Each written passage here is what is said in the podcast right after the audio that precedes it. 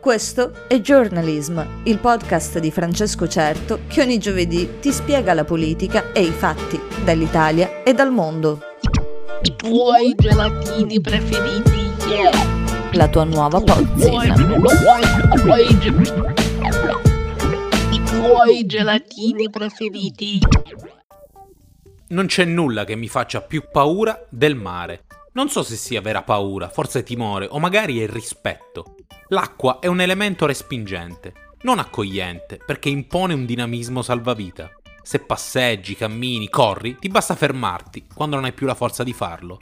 Puoi sederti a terra, respirare, anche a pieni polmoni, e poi ricominciare. L'acqua non è così.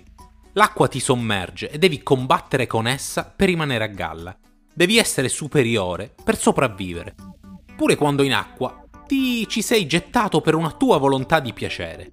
Anche in quel caso devi rispettare un elemento che ha una forza naturale che spazza via, attira, intrappola ed elimina. Il mare fa paura, lo vedo ogni giorno ed è uno scenario che potrebbe mancarmi come no, ma è una scenografia tipica della mia giornata. Di giorno, di notte, agitato e calmo, quando specchia la luna e diventa quasi innaturale. Il mare che vedo io è un mare unico, perché è quello di uno stretto. È confinato ma ingannevole, perché quelle due sponde non circondano, ma incanalano. Il mare aperto è vicino. Il mare aperto è quello che affrontano, sfidando la paura, tante, troppe persone. La tragedia di Crotone ci è entrata in casa in una noiosa domenica mattina. Abbiamo aperto gli occhi con i primi cadaveri che erano quelli di bambine. Poi il resto, fino a un centinaio, tra corpi e dispersi. Dispersi è una parola orrenda, perché quando si associa al mare racconta che spesso questa scomparsa è definitiva. Non ci sarà, probabilmente, nessun corpo da piangere. Crotone è l'ultima tragedia del mare, una tragedia italiana, alla quale siamo abituati perché il territorio è un'infinita costa dove attraccare. I morti di Crotone stanno dando fastidio all'Italia, perché ci sono entrati in casa, ci hanno costretto a guardarli. Morti che nessuno può ignorare, anche per un solo minuto. Tutti hanno dovuto guardare, pensarci e fare i conti con la propria coscienza. Con quella bara bianca piccolissima che contiene il corpo annegato di un neonato, che avrà avuto le dimensioni di un vostro figlio, fratello, nipote. Lui è morto a 100 metri dalla riva di una spiaggia del Crotonese. La colpa, secondo il ministro degli interni Matteo Piantedosi, è la sua, del neonato, anzi è di chi lo ha messo su quel barcone. Anzi, non si è capito un cazzo di quello che volesse dire Piantedosi, perché al ministro mancano troppe basi per confrontarsi con una tragedia del genere. Piantedosi è un borghese piccolo piccolo. No, non come quello mosso da vendetta di Alberto Sordi. Lo è come tutti i borghesi che vivono nella bambagia. Neanche mi interessano le origini di Piantedosi, anche se fossero di estrema povertà, perché anche l'ultimo della terra si abitua presto agli agi. Come quelli che chi ha la carriera di Piantedosi sta sicuramente vivendo. Un banale borghese che approccia alla vita partendo da una visione sconsiderata. Su quel barcone c'erano disperati in fuga da dittature, guerre sociali e terremoto. C'erano gli ultimi del mondo. Sì, perché per decidere di attraversare Mediterraneo e Ionio, il peggior mare del pianeta, per arrivare sulle coste italiane, devi essere davvero all'ultima possibilità della tua vita.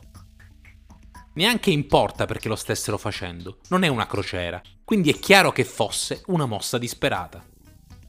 Per Piantedosi, la colpa della loro morte è proprio loro. Non avrebbero dovuto partire, non con quel meteo.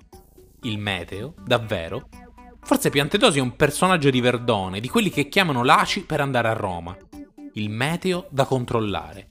Piantedosi sa benissimo che chi è partito non ha deciso quando partire. Sono gli scafisti che quel biglietto per la morte sul Caicco se lo fanno pagare fino a 6.000 euro a decidere che si parte sabato notte, venerdì notte o quando sarà. Decidono perché quel giorno i controlli sulla costa di partenza sono più leggeri, perché arrivando quel giorno in quel posto magari la Guardia di Finanza non arriverà in massa, oppure si accorgeranno di loro quando saranno già da rimorchiare. Sicuramente però è stato frainteso il ministro. Il meteo non c'entra. Fermare le partenze, dice Piantedosi, che è anche giusto, ma impossibile, perché non esisterà mai la collaborazione tra stati per fermarle. Perché l'Italia non può fermare il libero arbitro in Libia, Turchia o dove vi pare. Serve una catena che non interessa, in primis, a quegli stati che non vedono l'ora di liberarsi di un centinaio di cittadini alla volta, di cui non doversi più occupare. Piantedosi è stato però frainteso, di nuovo, dice lui, perché le partenze da fermare significa che saremo noi che li andremo a prendere. E come? C'è il numero di piantedosi come quello del radiotaxi da chiamare quando la guerra civile diventa più cruenta? Oppure quando un terremoto rade al suolo quel poco che resta della Siria? Piantedosi ha il grosso difetto di non essere un vero politico, che sarebbe un pregio, ma in questi casi la falsità del politico è necessaria. Il politico è avvezzo a dire cazzate, sa come dire le quattro frasi giuste per non prendersi la colpa ma piangere i morti.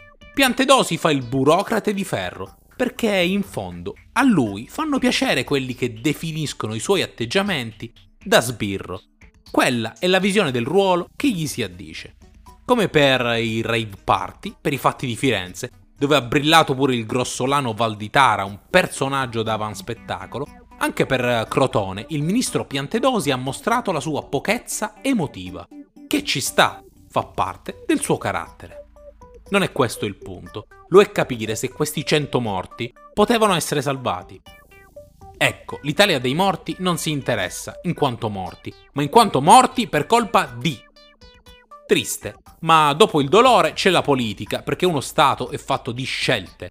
La domanda più cretina che ho sentito fare è perché non sono sbarcati in Grecia che era più vicina? Intanto perché a volte sulle coste greche l'accoglienza è fatta a colpi di mitra, poi perché volevano andare in Germania e Nord Europa. Andare in Grecia significava allungare l'esodo via terra, ma via terra devi attraversare i confini e il viaggio finisce subito. Questo lo capirebbe per un bambino delle medie, ma non i membri della maggioranza di governo. Ci sta, sono quelli che sono. La questione si sposta sulla possibilità di salvare questo caicco a 150 metri dalla riva. La guardia costiera dice di sì, anche perché è il loro lavoro e hanno i mezzi per solcare quel mare forza 8. Perché non lo hanno fatto? Qui sta la questione. Occorre comprendere se ci siano direttive governative, e sembra escluso, o se sia mancato un anello della comunicazione. Probabile, possibile, ma resta il fatto che nel momento dell'agire lo Stato l'ha fatto in ritardo. Lo Stato, non il governo, perché tra Piantedosi e la gente della Guardia Costiera ci sono in mezzo decine di burocrati che, dopo, giocano a scaricarsi le responsabilità. La catena si è interrotta e le forze dell'ordine sono state costrette a guardare i corpi per poi intervenire quando era tardi. Ovvio che ne risponderà il governo, perché è così che funziona la politica italiana, ma spesso ci dimentichiamo come funziona lo Stato italiano. Il cretino di turno si premura di difendere le forze dell'ordine che rischiano la vita, ma nessuno li ha attaccati. Nessuno. Ma questo è un esercizio retorico, quello che manca a Piantedosi, per ribaltare la situazione col vittimismo e passare dalla parte della ragione. O almeno provarci. Ragione che comunque non c'è. Chiaro a tutti che, come dicevamo, la catena di comando sia lunga e la gente che si butta in mare a raccogliere i corpi sia l'ultimo a decidere e il primo a piangere. Cutro, il paese in provincia di Crotone, rappresenta l'ultima tragedia che ha toccato l'Italia. Ce ne saranno altre, a prescindere da quali saranno le prossime mosse, le soluzioni trovate e le politiche di porti aperti e porti chiusi. La disperazione non aspetta la politica Ce ne saranno altre. Questa è l'unica cosa che sappiamo.